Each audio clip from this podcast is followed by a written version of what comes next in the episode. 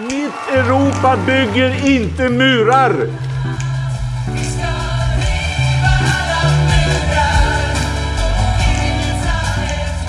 Syftet med de åtgärder som vi nu presenterar är att skapa ett andrum för svenskt flyktingmottagande. Mycket av det som regeringen sa igår ställer ju oss vi positiva till och vi tror också att en del av det kan dämpa trycket. Men vi är fortfarande oroliga för att det inte kommer att vara tillräckligt. Snälla, gör inte det här. Splittra inte familjer. Utsätt inte människor för ännu större risker.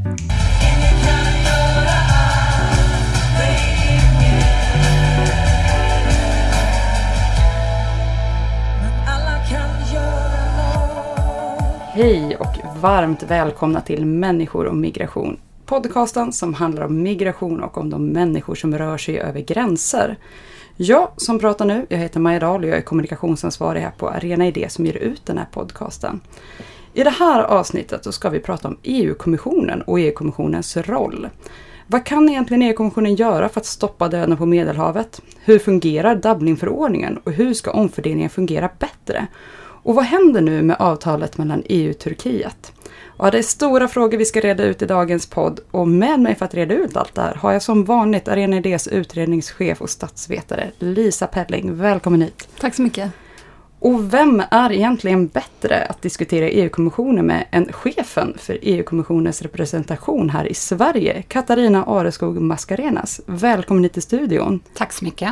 Innan vi börjar, du är alltså chef för EU-kommissionens representation här i Sverige. Vad innebär det? Man kan säga att vi har två stycken huvuduppgifter. För det första så vill vi förklara EU-kommissionens förslag eh, i Sverige eh, och också eh, de beslut som fattas i Bryssel eh, lite mer eh, allmänt.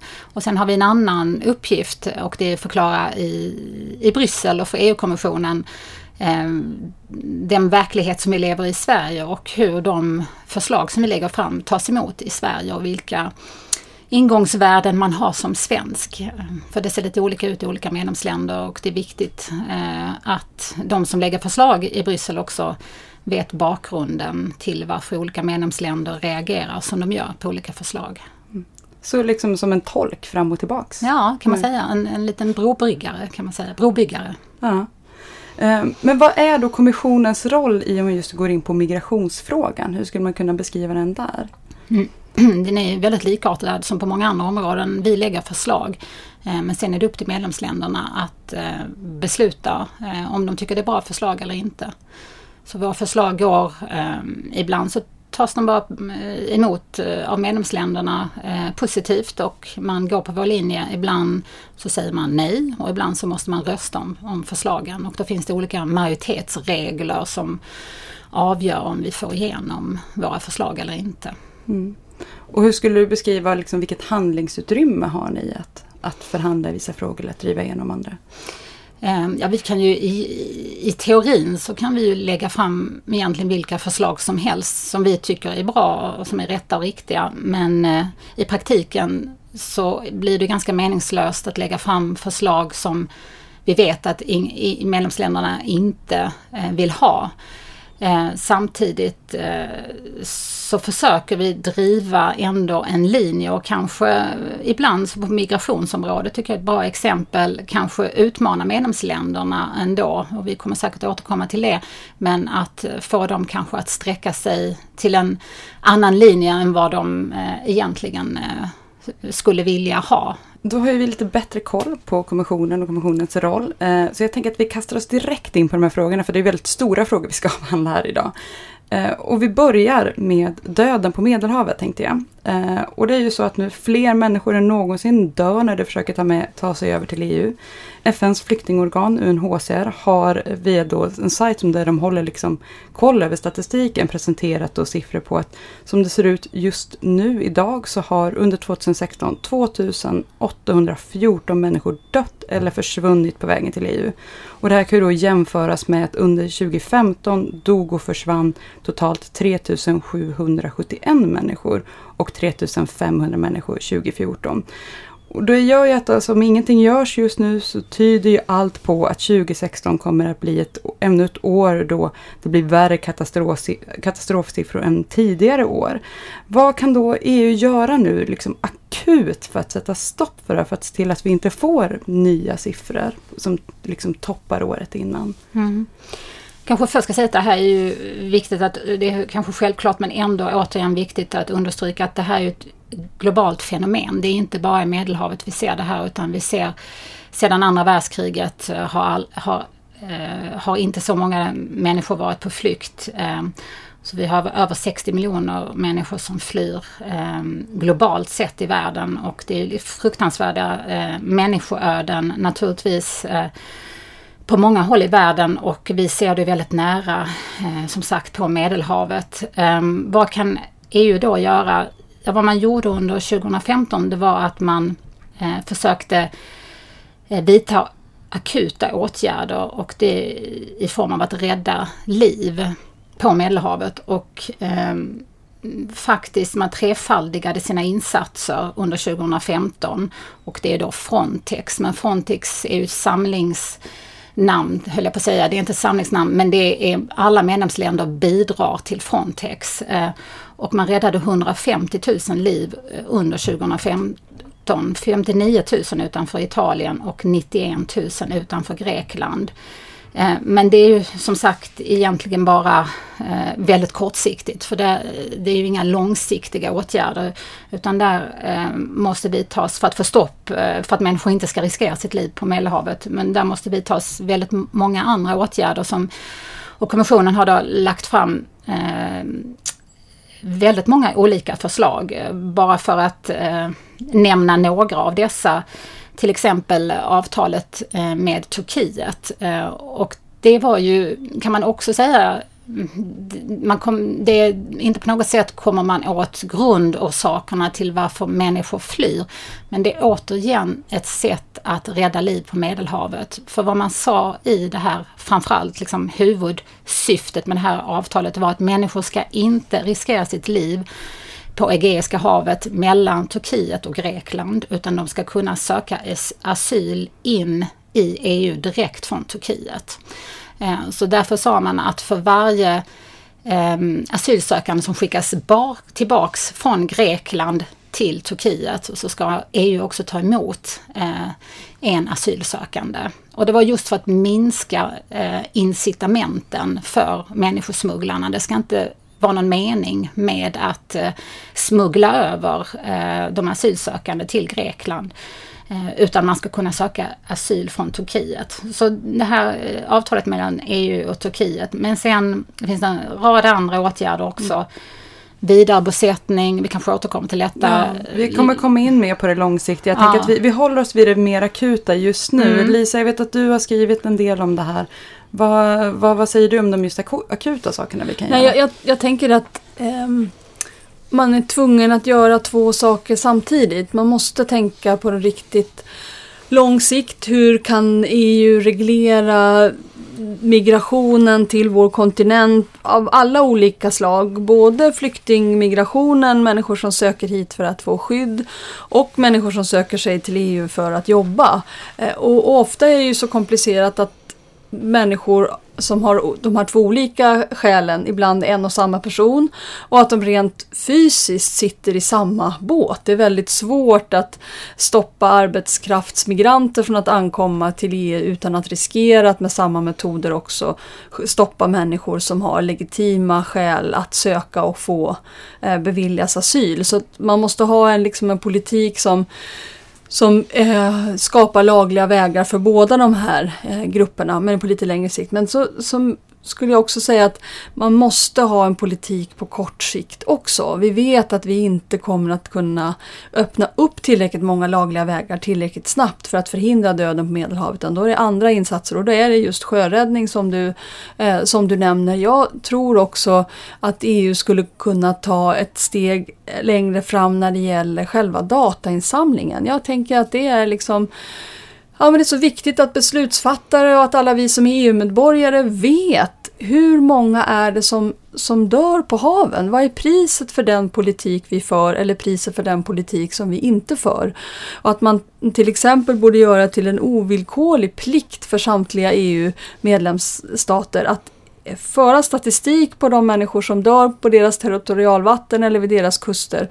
Och att, att sammanställa den statistiken så att den liksom finns tillgänglig. Nu gör det har blivit bättre, IOM för den här typen av statistik, UNHCR gör den här, men, men det är fortfarande inte så att, att alla länder måste rapportera in. Man kan också göra mer när det gäller rättsläkares möjligheter att jobba och rättsläkares skyldigheter att undersöka de som omkommer. Inte minst för att det minsta vi kan göra, kan vi inte rädda människors liv så kan vi åtminstone bespara deras anhöriga den här livslånga ovissheten som blir följden om man inte identifierar dem som dör och ser till att underrätta deras eh, familjemedlemmar. Mm. Vad säger du, är det någonting som EU skulle kunna, alltså som ni skulle kunna driva igenom via kommissionen?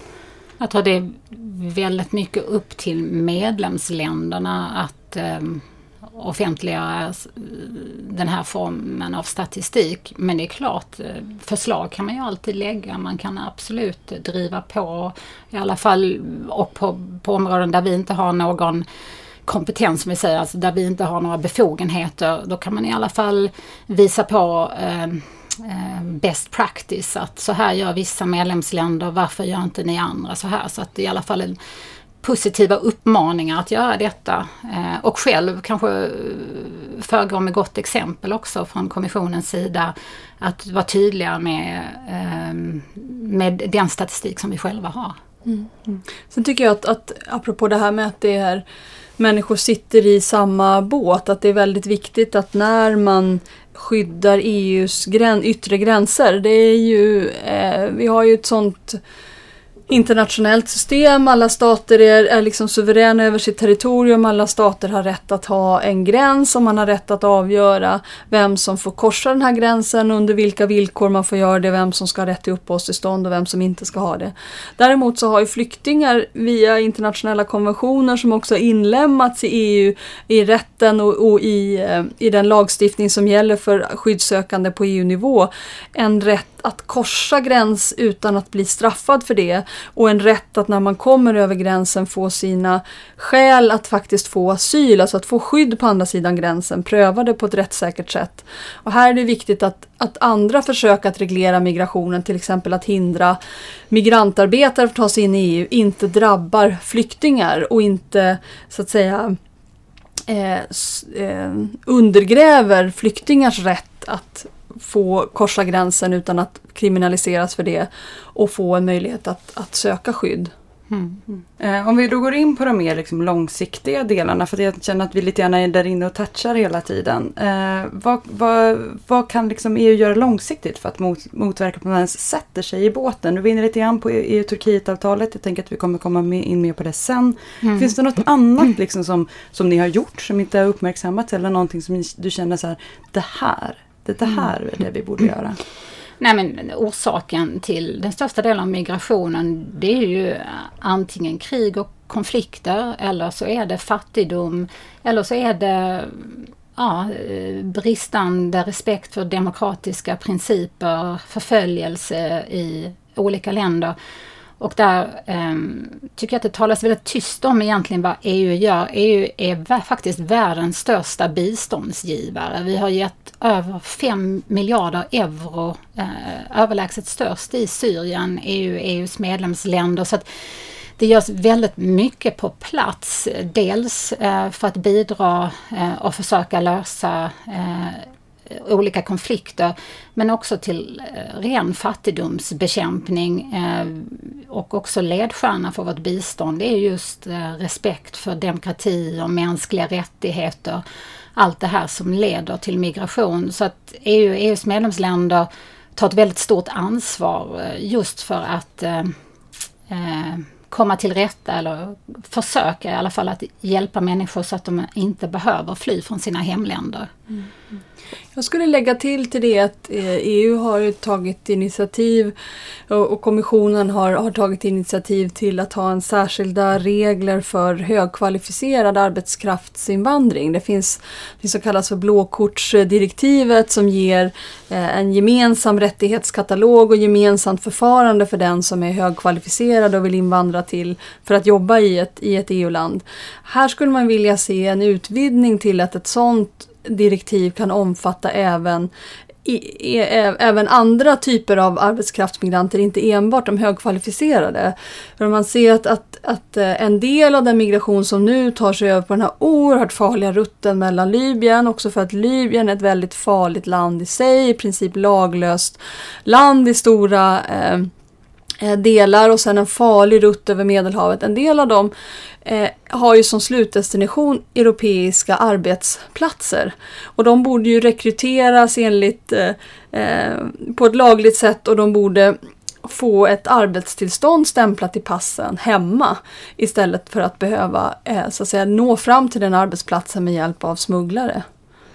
Vi kommer bara tillägga där, jag vet att den här podden kommer att sändas senare men eh, just idag den 7 juni så kommer vi Eh, med ett nytt migrationspaket och en del av detta är just ett reformerat eh, blåkortsinitiativ som ska göra det lättare. Det, det inriktar sig fortfarande på eh, mer kvalificerad arbetskraft men mm. det blåkort som vi har haft har, har underutnyttjats så att mm. det här ska bli lättare, det ska ersätta nationella regler, det ska bli ökad mobilitet mellan medlemsländerna, det ska bli lättare att ta med sig anhörig. Så att det kommer i alla fall att öka den arbetskraftsinvandringen. Och sen idag lanserar vi också um, ett partnerskapsinitiativ med eh, olika ursprungsländer, ehm, eh, bland annat med Libanon och Jordanien, snarare transitländer ska vi kalla dem, men också ett antal afrikanska ursprungsländer.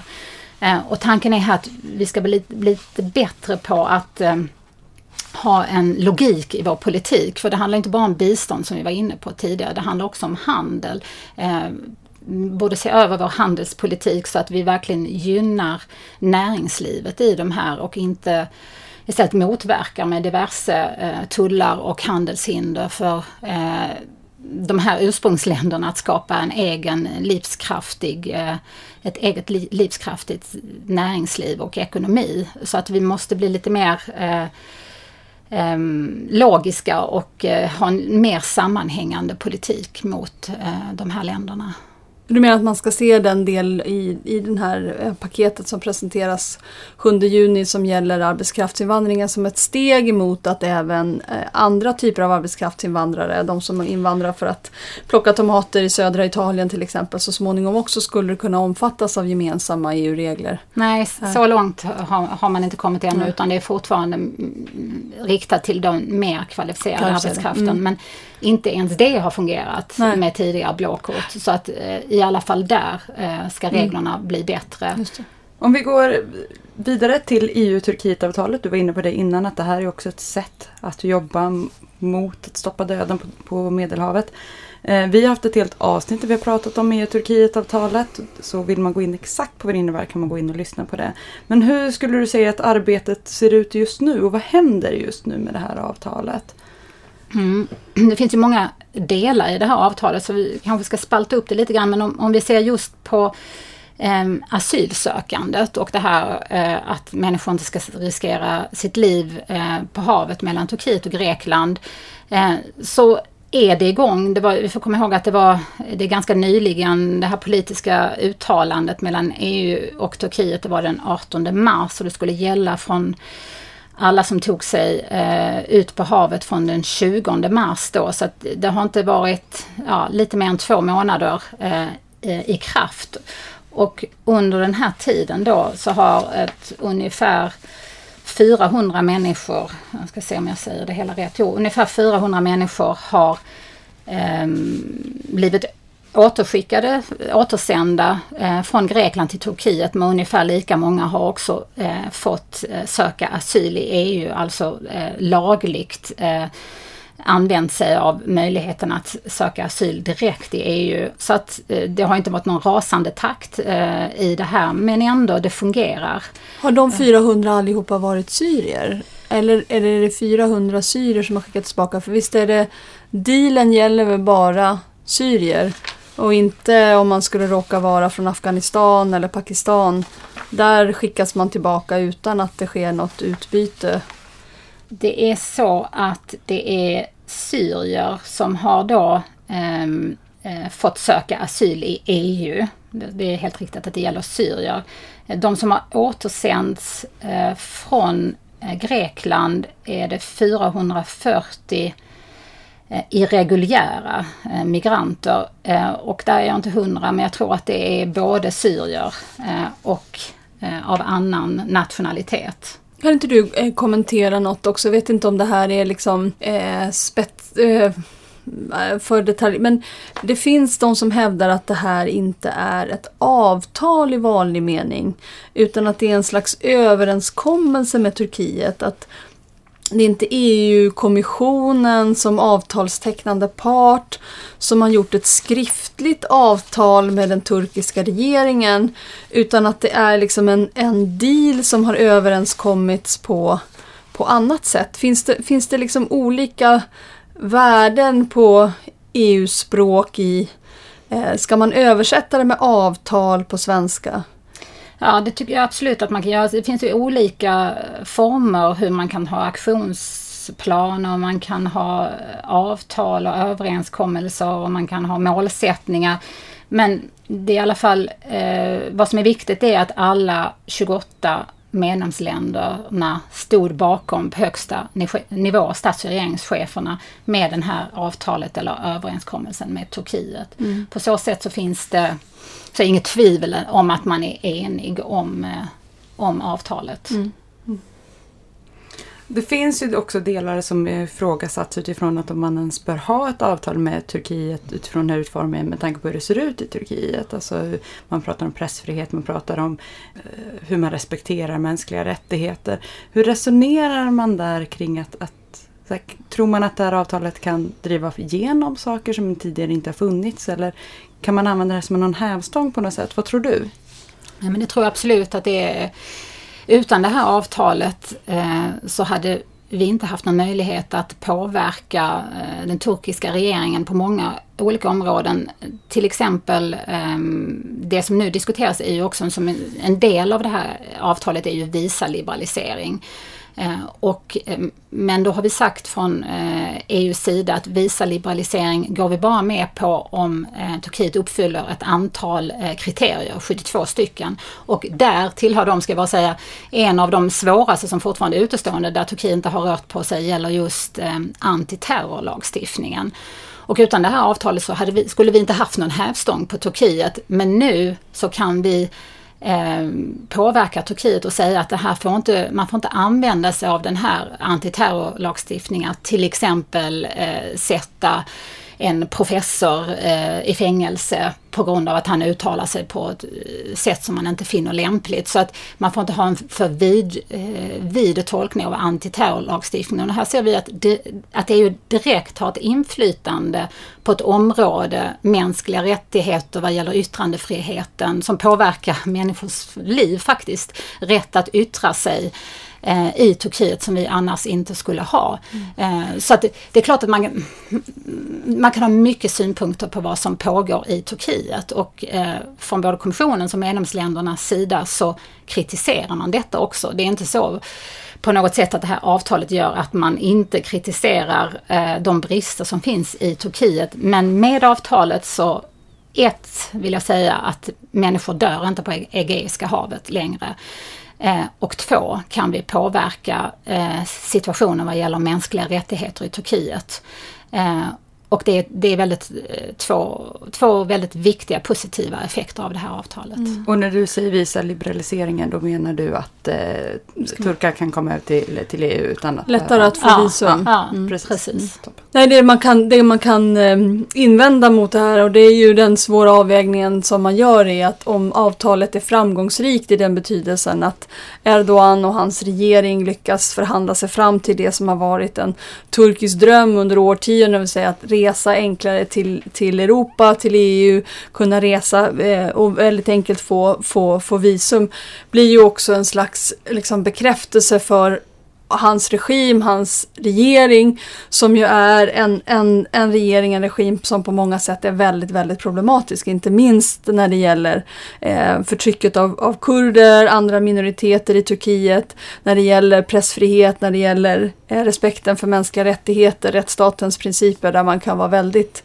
kritisk. Det som, det som vi ser som en fara är ju att den EUs princip, och det har vi pratat om i, i andra poddar, är att, att eh, för att få visum så vill man först säkerställa att du inte har för avsikt att söka asyl. Så det finns ett väldigt, väldigt ehm, eh, dynamiskt förhållande däremellan. Så att den dag som EU säger att turkiska medborgare får visum till Europa så kommer man samtidigt att deklarera att Turkiet är ett säkert land. För man kommer inte att tolerera en situation där kurder till exempel med hjälp av visum kan resa in till Tyskland eller till Sverige och sen på plats här söka asyl för politisk förföljelse. Så många av oss ser det här som, som ett, liksom, ett, ett väldigt farligt scenario där man, där man för att kunna ge Turkiet visumlättnader samtidigt deklarerar Turkiet som ett säkert land, vilket det de facto för många människor inte alls är. Mm. Hur ska man hantera en sån problematik? Eh, nej men, mm, ska vi säga att även från EU-kommissionens sida och medlemsländernas sida så eh, har, har vi sagt att eh, det finns liksom inga lätta vägar och det finns inte den perfekta lösningen. Men man måste väga hela tiden för och nackdelar och då finns det eh, tycker vi i alla fall, avgörande fördelar med det här avtalet. Som sagt att människor dör inte längre på Medelhavet och eh, man kan påverka eh, situationen vad gäller mänskliga rättigheter demokratiska principer, eh, rättsstaten i Turkiet. Och det tredje är ju faktiskt att man öppnar upp, eh, jag förstår vad du säger Lisa, men man, bara som utan det här avtalet så hade man ju inte Alltså man, det unika är att vi öppnar faktiskt upp en laglig väg att söka asyl från Turkiet rakt in i EU. Eh, så förhoppningsvis kan det här fungera så är detta ju något att bygga vidare på.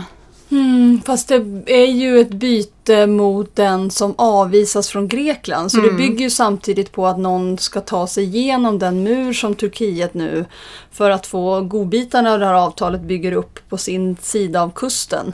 Du måste ta dig över den och sen ta dig över havet och sen blir du så att säga en bricka i det här spelet som gör att någon annan i Turkiet får en möjlighet att ta sig till, till EU. Alltså man måste ju argumentera för att det hade varit bättre om vi hade kunnat ha ett, ett utökat kvotmottagande från Turkiet. För det är ju tydligt att med 2,7 miljoner flyktingar i Turkiet så är Turkiet i akut behov av avlastning. Mm. Och det är inte rimligt att det globalt sett ser ut så att Turkiet och Libanon och Jordanien som är de länder som råkar ringa närmast härdsmältan i Syrien får ta ett sånt oerhört stort ansvar för de stora flyktingrörelser som har varit och att EU tar ett sånt, sånt litet. Nej. Så jag, jag håller med om ja. att det självklart behöver vi lagliga vägar men att konstruera det på det här sättet eh, Fast ja, logik, logiken är ju inte sedan att, låt oss säga att vi slutar återsända flyktingar från Grekland till Turkiet, att det sen ska ta slut den lagliga vägen in till EU. Utan eh, kommissionen har ju drivit att vi ska fortsätta de lagliga vägarna, så det är inte begränsat till hur många återsänds från Grekland, utan det här ska vara eh, la vi fram redan i december att det här är en resettlement scheme för Turkiet som ska vara långsiktig. Mm. Är den siffersatt då eller? Den är eh, siffersatt så tillvida eh, att eh, vi har ungefär 70 000 och det här bygger på de här, eh, nu blev det tekniskt, men förra sommaren så fattade man beslut om ungefär 22 000 skulle eh, vidarebosättas från tredje land. Eh, alltså utanför EU, inte bara de här 160 000 som skulle mm. omfördelas från Grekland och Italien. Så där har vi 22 000 men där har förbrukats en del av de här så det kanske är 16 000 kvar. Sen hade man 54 000 kvar av de här 160 000 som skulle omfördelas från Ungern och de har man ju sagt att har, har vi, kommissionen, lagt förslag att de ska användas istället för Turkiet. Och sen har vi sett dessutom så eh, är det upp till medlemsländerna, vi har inte kompetens där, att ytterligare bidra eh, med ytterligare kvoter. Men vi har i alla fall en 70 000 säkrade. Mm. Men, eh. men det är avhängigt att Turkiet respekterar sin del av avtalet? Absolut, ja. ja det vill ja. säga att, och den delen av avtalet är att Turkiet tar emot dem som återsänds av EU mm. från Grekland. Mm. Och i möjligaste mån hindrar människor från att lämna Turkiet?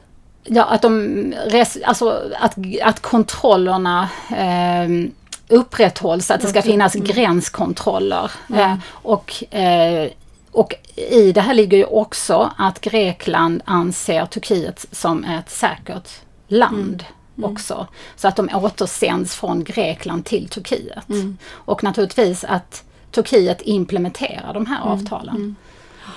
Och det, här, ja, det, blir ju, det blir mycket siffror men det är samtidigt känner jag viktigt att hålla koll på siffrorna för att det är viktigt att få liksom syn på proportionerna här. 2,7 miljoner flyktingar i Turkiet. Eh, man räknar med att 800 000 passerade Grekland bara under förra året. 70 000 personer är mycket, särskilt med tanke på hur ovilliga EUs medlemsstater har varit att ta emot någon. Samtidigt så blir de siffrorna små i jämförelse med hur stora behovet är att avlasta Turkiet. Mm.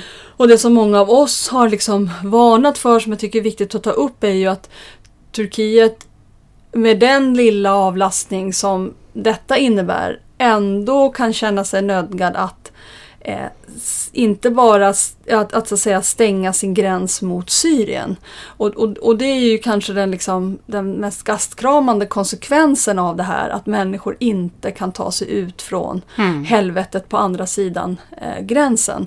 Mm. Och, och, där kommer det ju skrämmande rapporter tyvärr från människorättsorganisationer som hävdar att gränsen har eh, förstärkts, att man har skjutit på människor vid gränsen, att människor till och med har dödats när man har försökt ta sig in från Syrien till, till Turkiet. Så det här är ju en väldigt allvarlig eh, utveckling. Mm. Men, mm. Och det vi är igång och pratar om nu det är ju omfördelning på ett sätt också. Det är så här, hur ska alla de här människorna som kommer in som främst antingen då kommer till Turkiet eller kommer in i två EU-länder.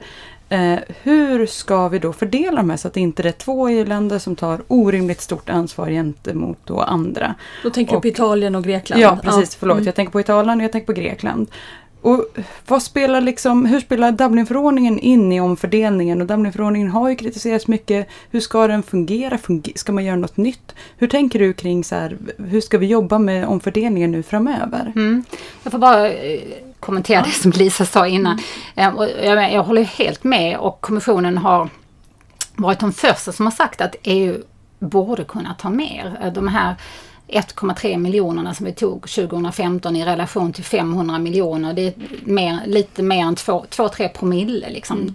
Men realiteten i medlemsländerna är ju sådana att de inte tar det. Men jag vill bara understryka att kommissionen gör ingen annan analys än att vi verkligen tycker att EU borde eh, kunna ta eh, mycket fler. Och sen så vill jag också eh, understryka det jobbet som EU gör i Turkiet i flyktinglägren där som man kanske inte heller tänker på. En del av det här EU-Turkiet-avtalet var också att eh, ge pengar till Turkiet. Eh, 3 miljarder euro eh, först och främst med möjlighet till ytterligare 3 miljarder. Och då har det kritiserats för att sagt att det är pengar som den turkiska regeringen får. Eh, men det, så är det inte och det har vi varit väldigt noga med utan det här går verkligen till ehm, NGOs, till icke-statliga organisationer som hjälper till i flyktinglägren. Bland annat ger, ser till att syriska flyktingbarn får utbildning, att de får häls, hälsa och sjukvård. Eh, och Turkiet har ju också sagt nu sen i januari att de har direkt eh, tillgång till arbetsmarknaden faktiskt mm. i Turkiet. Jag säger bara detta för att pressen på Turkiet eh, i samhället att stänga gränsen blir mycket mindre om vi kan hjälpa Turkiet att hantera de här 2,7 miljonerna flykt, flyktingarna i Turkiet. Eh, och, och, och, att de får en dräglig tillvaro. Så att även där bidrar EU till att, att avlasta Turkiet och kanske se till att ännu fler eh, flyktingar eh, kan tas emot av Turkiet. Men nu till den andra frågan, Dublinförordningen. Mm. Och eh, den har ju inte fungerat. Eh, det har vi från kommissionens sida eh, sagt klart och öppet att eh, när det kom så mycket så många flyktingar till Grekland och Italien så blev det orimligt att regeln om första asylland, för Dublinförordningen säger att eh, du ska söka asyl i det medlemsland som du först anländer till. Och är det då bara Grekland och Italien som tar emot asylsökande så när det kommer så många, eh, över en miljon som det gjorde i fjol, så blir det orimligt. Eh, deras eh, myndigheter och asylkontor blir helt eh, avlastade. Så därför kom vi med ett nytt, ja vi har indirekt kan man säga modifierat Dublin redan tidigare genom att vi sa att med, med, kommissionen lade ett förslag och fick igenom i rådet, även om vissa medlemsländer röstade emot, att 160 000 skulle omfördelas till de andra 26 medlemsländerna. Men sen la vi också förslag Eh, nu alldeles nyligen om att vi måste revidera Dublinförordningen och det här med första asylland. Och då sa vi att första asyllands asyllandsprincipen ska fortfarande gälla, men när man kommer över ett visst tröskelvärde, eh, när det blir en för stor belastning på det här första asyllandet, så ska man omfördela till övriga medlemsländer. Men det, detta har ännu så länge inte medlemsländerna eh, förhållit sig till, eh, utan eh, det återstår att se om, mm. om de kommer köpa det här förslaget. Del i paketet som också är väldigt kontroversiellt är att vi säger att det medlemsland som inte vill ta emot några flyktingar enligt den här nya formen till omfördelning får då betala 250 000 euro för per, per flykting eller asylsökande som man inte tar emot. Ungefär 2,3 miljoner ja, svenska kronor. Precis. Mm. Och detta för att bidra och hjälpa de andra medlemsländerna som då får ta ett ännu större ansvar. Mm. Ja, jag, jag, tycker att kommissionens förslag är klokt i det. Att man säger, för Dublinförordningen är ju en vettig eh, princip. Man, man, man ska ha den, den typen av princip. Det var inte bra som det fungerade innan när människor kunde åka från land till land och aldrig tilläts förlora hoppet om skydd utan fick man inte skydd i ett land så sökte man i nästa, så sökte man i nästa, så sökte man i nästa.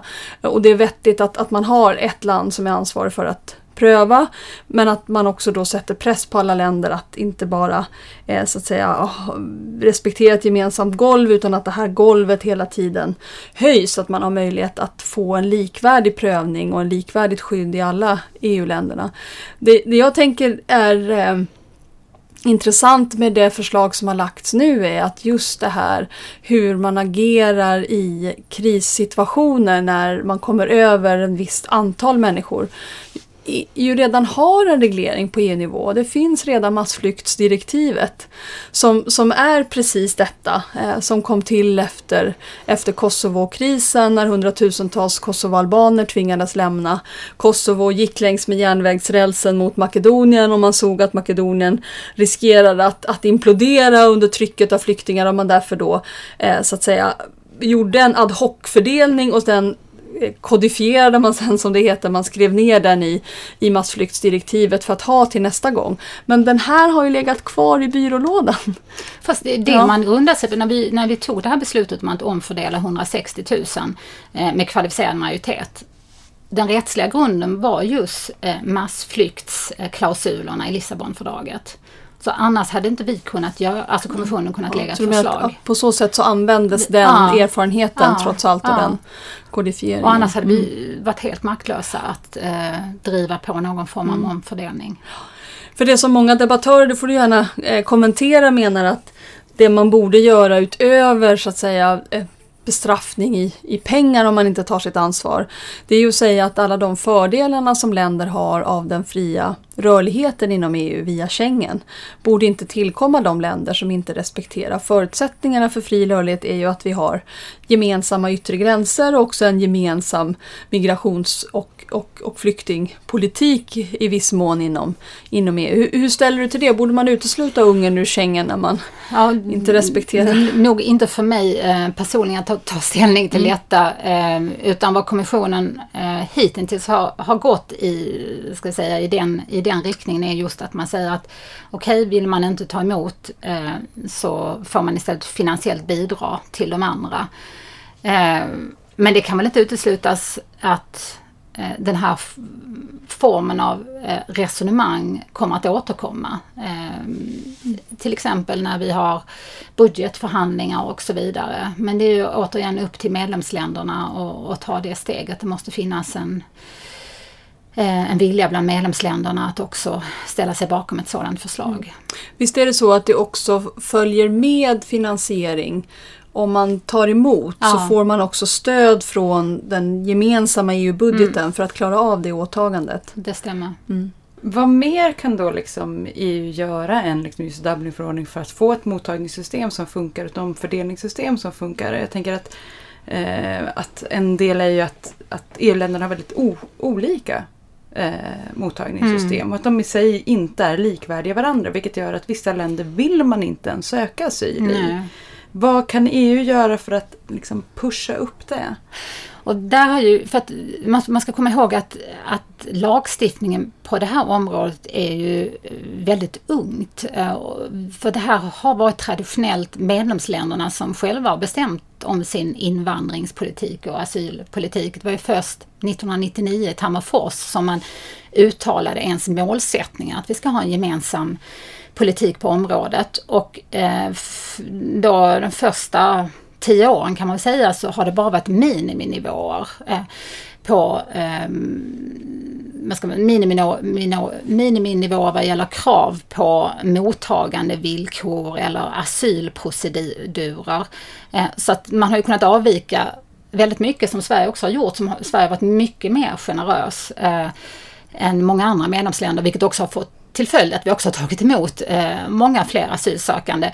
Men eh, här bara under senaste året så försöker man skruva till detta så att, eh, precis som du är inne på, att eh, man ska ha samma nivå, i alla fall li, kanske inte identiskt samma men mycket mer likartad nivå vad gäller eh, asylprocedurer, hur man söker asyl, hur lång tid det ska ta och vilka eh, mottagande villkor som ska gälla. Ska man ha eh, tillgång till eh, boende? Ska man ha tillgång till eh, eh hälsovård och, och sjukvård och så vidare under tiden man, man söker asyl?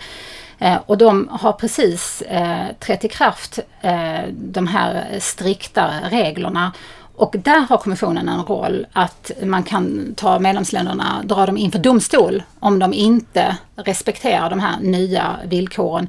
Och där är vi i process med väldigt många olika medlemsländer eh, och det sker då i olika turer. Man informerar dem först om att de inte lever upp till det här, ger dem en chans att rätta sig i ledet. Gör de inte det så inleder man ytterligare formella procedurer och i slutändan så drar man dem helt enkelt inför domstol. Så att kommissionen har också en roll att se till att medlemsländerna efterlever eh, regelverket.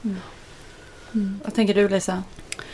Nej, jag, jag, jag tänker på, på den här större frågan om vi liksom ska ställa något eh, avslutningsvis så jag eh, just nu väldigt upptagen av den här flörtandet som sker med tanken på att man helt och hållet skulle överge FNs flyktingkonvention och bygga ett asyl eller ett, ett, ehm, ett skyddssystem som bygger helt och hållet på kvoter. Eh, och det finns ju folk som argumenterar då att liksom EUs avtal med eh, Turkiet ska ses som ett första steg där man så att säga säger nej. Eh, vi tänker inte pröva asylansökan på vår sida av gränsen, vi skickar tillbaka folk, folk låter prövningen ske på ett annat ställe och så har vi istället en kvot av människor som vi lyfter in i, eh, i EU. Eh, och jag, jag ser ju att det finns en, en stor fara med att göra på det sättet. Flyktingkonventionen har ju varit otillräcklig ända sedan den skrevs. Men den har samtidigt varit helt oumbärlig i det globala skyddssystemet. Inte minst för alla de länder som som vi förväntar oss ska vara det första landet där man söker asyl. Så har de här principen om att man inte ska kriminalisera människor som tar sig över gränsen, att de som tar sig över gränsen och behöver skydd ska få tak över huvudet och mat och möjlighet att, för barnen att gå i skolan. Och, och det tredje, att, att länder som tar emot människor i den situationen inte ska skicka tillbaka dem om de inte kan säkerställa att de inte utsätts för försörjelse eller tortyr på andra sidan gränsen. De här principerna känns som, som oerhört värdefulla att hålla fast vid. Men jag vet inte, hur ser du på EU-kommissionens roll i att också bygga ett system som gör att vi kan hålla fast vid FNs flyktingkonvention? De principerna. Vi hade ju förste vice ordförande i EU-kommissionen Frans Timmermans på besök här i Sverige i torsdags och fredags och han fick faktiskt just den här frågan hur han såg på detta. Och han, han var väldigt, väldigt tydlig eh, om vikten av att respektera Genèvekonventionen. Och jag tror han till och med gick så långt eh, och sa att den dagen som Europa med vår historia och vårt eget behov av att eh, Eh, under de olika världskrigen eh, att flyktingar har fått en fristad i, andra medlemsländer. Den dagen vi inte respekterade eh, Genèvekonventionen skulle vara en väldigt sorglig dag för Europa. Så från EU-kommissionens sida så ser vi ingen så att säga, konflikt i att man verkligen hjälper de som har asylskäl. De ska alltid ha, ha en chans att få sina asylskäl prövade. Ehm, och det ser vi till exempel i, i avtalet mellan EU och Turkiet. Även om vi har det här återsändandet från Grekland till Turkiet så har man alltid rätt att söka asyl i Grekland. Till exempel om man har ett kurdiskt ursprung eh, så Eh, är sannolikheten ganska stor att man inte kan anse Turkiet vara ett säkert land och då ska man ha chansen att få sin asylansökan istället prövad, prövad i Grekland. Då skickas man inte tillbaka. Då skickas man inte tillbaka mm. utan asylansökan eh, blir prövad i Grekland. Så att vi ser liksom ingen motsättning att man respekterar Genèvekonventionen men att man ändå också öppnar upp för kvoter eh, från eh, tredje land. Mm. Som ett första steg också. Eh, och för att få en mer solidarisk eh, eh fördelning. Mm. Det har blivit dags för sista frågan här. Eh, och det är ju så att den 21 juni så ska riksdagen rösta om det nya lagförslaget för en tillfällig lag som enligt regeringen lägger svensk migrationspolitik på EUs miniminivå. Eh, en anledning till det är ju att regeringen vill att andra EU-länder kliver fram och tar ett större ansvar. Det är lite grann det vi har pratat om nu. Är ju det att det har varit väldigt olika. Och vilket har gjort att väldigt många velat söka asyl i Sverige. Men vad kan vi då göra för att andra e- EU-länder kliver fram? Vad kan kommissionen göra? Och kommer de att göra det? Vad är sannolikheten att andra kliver fram när Sverige kliver bak som tidigare drivit andra framåt? Vad, vad säger du? Kommer, kommer det ske? Kommer de kliva fram och vad kan ni liksom pusha? Vi, som vi varit inne på så gör vi ju en del med omfördelning och det här att man istället måste finansiellt bidra om man inte tar emot kan förhoppningsvis få medlemsländer att vilja ta emot.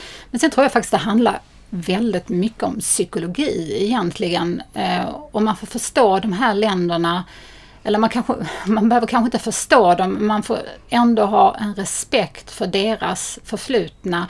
För dem att eh, folkomflyttningar påminner de eh, om en mycket sårig historia där eh, människor flyttades om i Sovjetväldet av ett helt annat, av helt andra skäl än att man skulle ta emot flyktingar. Det här var ett sätt att eh, sovjetisera olika samhällen. Så att med den, man får ändå ha respekt för deras historia och man kanske, och jag tror att man ska investera väldigt mycket eh, i dialog och att börja med positiva exempel, att hjälpa dem som tar emot de första flyktingarna att verkligen positivt integrera dem. Och har man, får man exempel till att det här faktiskt var positivt för en glesbygd eller positivt för att människor kom med nya erfarenheter och kunskaper så kanske man kan bygga vidare på positiva exempel. Någonstans måste man ju börja och jag tror väldigt mycket